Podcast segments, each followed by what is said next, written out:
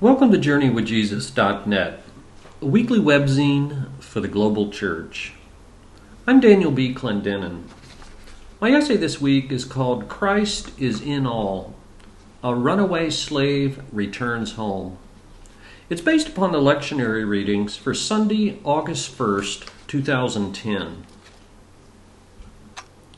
When my family moved to Moscow on September 7th, 1991, there were only two English speaking Protestant churches in that city of 10 million people. The Catholic Church had started in 1934, but since we were Presbyterian, we attended the Moscow Protestant Chaplaincy, better known as MPC, that was founded in 1962.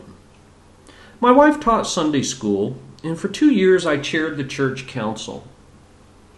In response to the economic wreckage that had devastated so many people in those tumultuous days, the church started a soup kitchen program that fed a thousand Russian pensioners every day, six days a week. But the most energizing dimension of the church was its social, cultural, ethnic, and economic diversity. People from about 30 countries worshiped there, with about half the congregation coming from 15 or so African countries.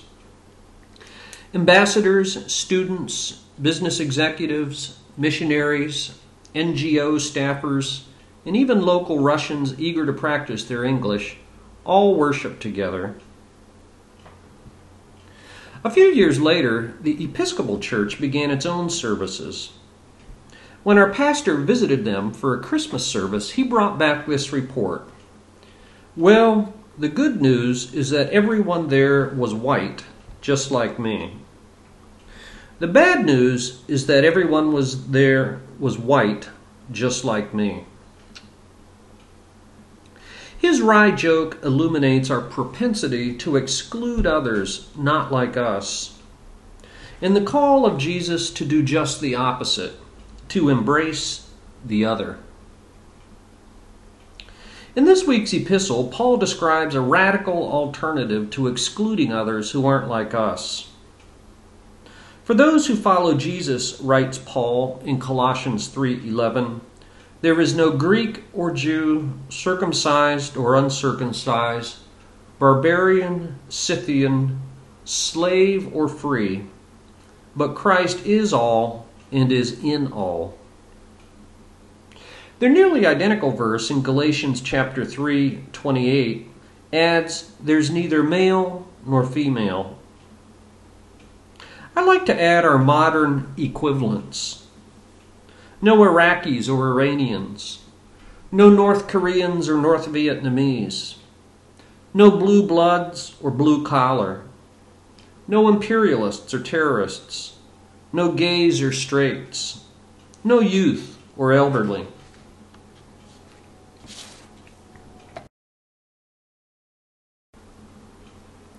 With a single sentence, Paul repudiates the idea that humanity is fated to exclude one another because of paranoia and stereotypes, that there's an inevitable clash of civilizations, or that class warfare is unavoidable. Contrary to the relentless propaganda that we're force fed, we don't need to succumb to race baiting, to gay bashing, to ethnic slurs, or to demonizing a nation as an enemy, an evil empire, or an axis of evil. Instead of insisting that you are, quote, either with us or against us, the Christian says, I'm unconditionally for you, no matter who you are, where you live, or what you've done. And God is for you far more than I could ever be for you. Paul challenges the believers at Colossae to see every person as a human being who bears, quote, the image of its creator, chapter 3:10. Christ is all, writes Paul, but Christ is also in all.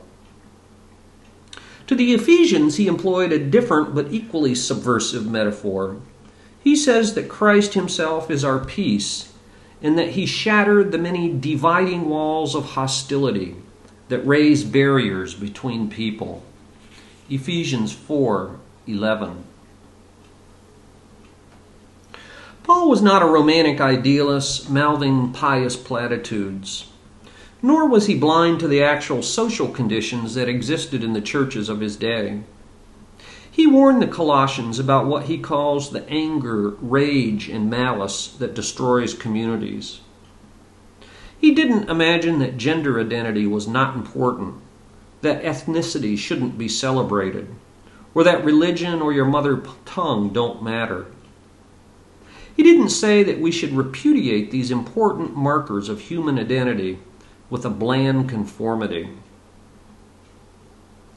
Instead of repudiation, Paul recommends renewal.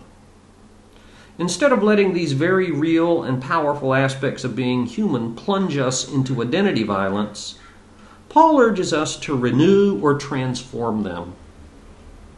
He describes this renewal in several ways. It's like moving from death to life, like putting off your old self and putting on a new self, or like living in a heavenly rather than in an earthly way. It's nothing less than a return to or rediscovery of your basic humanity. If you look carefully, you can already see glimpses of this renewed social reality. We see it, for example, among our children. When I taught seminary in Nairobi in the summer of 1990, our family lived in the dormitory with students and their own families. My son was seven at the time, and next to eating the delicious mandazi that we were served at tea time every morning, his favorite part of the day was playing soccer with his Kenyan buddies. We have a team picture in which he's the only white boy among a dozen African kids. When we got home, the first time we showed this picture to our friends, he eagerly identified himself by saying, I'm the one in the red shirt. I think that was the most colorblind experience I've ever had. For the most part, though, our exclusionary categories remain deeply entrenched and unusually powerful in our everyday social relations. Commenting upon Galatians 3:28, St. Augustine observed how they are quote embedded in our mortal, mortal interactions. They characterize much, if not most, of the world today. They also characterize much Christianity. Bob Abernethy, bureau chief for NBC News in Moscow when we lived there, and a fellow parishioner at our church, once remarked to me about the Moscow church Yes, the diversity is amazing, but it's really limited to the one hour a week here at church. Sad to say, we believers not only acquiesce to these exclusionary tendencies, we often perpetuate them. But Paul envisioned a dramatically different set of social relations for Christians. Toward the end of his letter to the Colossians, there's a fascinating biographical footnote that suggests how their own Christian community grappled with these matters of exclusion and embrace. Paul had written to them from prison, chapter 4, verse 18. In fact, in chapter 2, verse 1, he tells us that he had never even visited the Colossian church. But while in prison, he had befriended and converted a runaway slave named Onesimus, who, as it turns out, was from Colossae. When Paul sent his letter to Colossae with the courier Tychicus, he shocked the church back there by writing that he was also sending the fugitive Onesimus back with Tychicus. He describes Onesimus as, quote, our faithful and dear brother who is one of you, chapter 4, verse 9. As one commentator puts it, it's a striking comment on how the apostle's thought has leapt across the barriers of social distinction that he can describe the runaway slave as one of you. And there's more. The shortest book in the Bible is addressed to one Philemon, the slave owner of Onesimus, who also worshiped at the same Colossian church. Paul makes a pun on Onesimus's name to drive home his point. True, he was a runaway slave who ended up in prison. But now in Christ he was Paul's son, his very heart. True, too, he used to be quote unquote useless to Philemon, but now Paul says in Christ he is quote useful to both Paul and Philemon. The Greek text Onesimus literally means useful. Philemon has Onesimus back, says Paul, quote, no longer as a slave, but better than a slave, as a dear brother. And so Paul urged Philemon to embrace his fugitive slave as more than an equal. How might we experience Paul's radical social vision? How do we move from exclusion to embrace?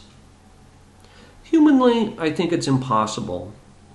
Until in some way we plumb the depths of his insistence in Colossians 3:11 that in some mysterious way Christ is all and Christ is in all.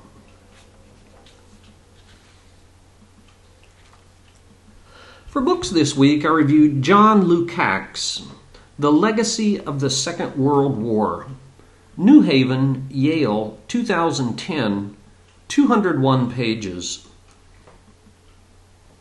John Lukács was born in Hungary to a Catholic father and a Jewish mother. The Hungarian army conscripted him into the army during its alliance with Germany. But Lukács deserted and remained in hiding until the end of the war. Although grateful for the defeat of Germany, he was wary of what the Soviets called quote unquote liberation. And so in 1946, he immigrated to the United States and landed a teaching job at Chestnut Hill College in Pennsylvania, a post he held until his retirement in 1994. In over 30 books, many about the so called great men and great events of the Second World War, Lukács established a reputation as a brilliant, if idiosyncratic, historian. He, he's always described himself as a quote unquote reactionary rather than a conservative, a patriot but not a nationalist. He considers populism as the worst threat to traditional civilization and values. Lukács describes this book as a history about the history of World War II. In particular, he's interested in the gigantic triangular struggle between parliamentary democracies in Britain, America, and parts of Europe, Soviet communism, and then German nationalism, and the remarkable fact that it required an unnatural partnership between the first two to conquer the third. Indeed, Germany's threat was so severe that it took perhaps 500 million people from America, Britain, Europe, and Russia to defeat 80 million National Socialists. In six chapters, Lukács explores six questions about the place of the war, the division of Europe, Hitler, the role of Heisenberg and Bohr in building the atomic bomb, the American war plan called Rainbow Five, and the exact origins and nature of the Cold War. This is a book for specialists and not a general readership. Lukács writes with a brilliant knowledge and assimilation of the sources, nuance, and complexity. But there are still gems that non specialists can glean, like his reflections on the importance of nationalist ideas and ideals over material and economic factors or how in October 1944 Churchill flew to Moscow, where he and Stalin carved up a European map in a matter of minutes. About the possible recrudescence of Hitler's reputation.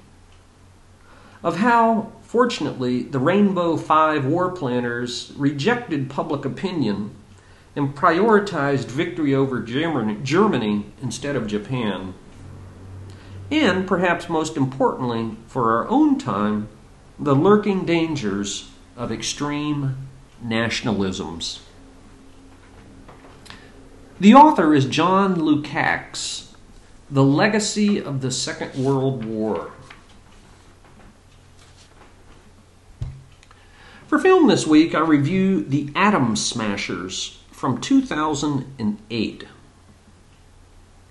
I can't imagine waking up in the morning and not thinking about trying to find the Higgs boson particle. Gush is a particle physicist at Fermilab outside of Chicago. And how we'll find it, it's fantastically exciting. Even people like me who don't understand the physics can still catch that infectious love for science. This documentary film introduces Fermilab, built in 1969 about 30 miles west of Chicago. Until recently, its four mile long tunnel called the Tevatron was the largest atom smasher in the world. In particular, the film introduces you to the scientists at Fermi who are looking for the elusive Higgs boson particle, the holy grail of particle physics, which, if it actually exists, would explain much about the nature of reality that we currently don't know. But there's what's delicately called competitive collaboration with the new Large Hadron Collider in Switzerland which recently opened at seven times the energy. The last third of the film exam- examines the deplorable cuts to basic science under the Bush budgets of March 2006 and December 2007, and how they devastated Fermilab in particular and American experimental physics in general. That's a depressing commentary about the value that our government places on basic research. Title of the film from 2008, The Atom Smashers. And finally, this week, we continue our series of poems by John Berryman, who lived from 1914 to 1972. Eleven Addresses to the Lord. This is the tenth of his eleven addresses to the Lord. Fearful, I peer upon the mountain path where once your shadow passed. Limner of the clouds up their fantastic guesses. I am afraid. I never until now confessed. I fell back in love with you, Father, for two reasons. You were good to me, and a delicious author, rational and passionate. Come on me again, as twice you came to Azarias in Misael. President of the brethren, our mild assemblies inspire, and bother the priest not to be dull. Keep us week long in order. Love my children, my mother far and ill, far brother, my spouse. Oil all my turbulence, as at thy dictation I sweat out my wayward works. Father Hopkins said the only true literary critic is Christ. Let me lie down exhausted, content with that. Eleven Addresses to the Lord, number 10, by John Berryman. Thank you for joining us at JourneyWithJesus.net for Sunday, August the 1st, 2010. I'm Daniel B. Clendenin.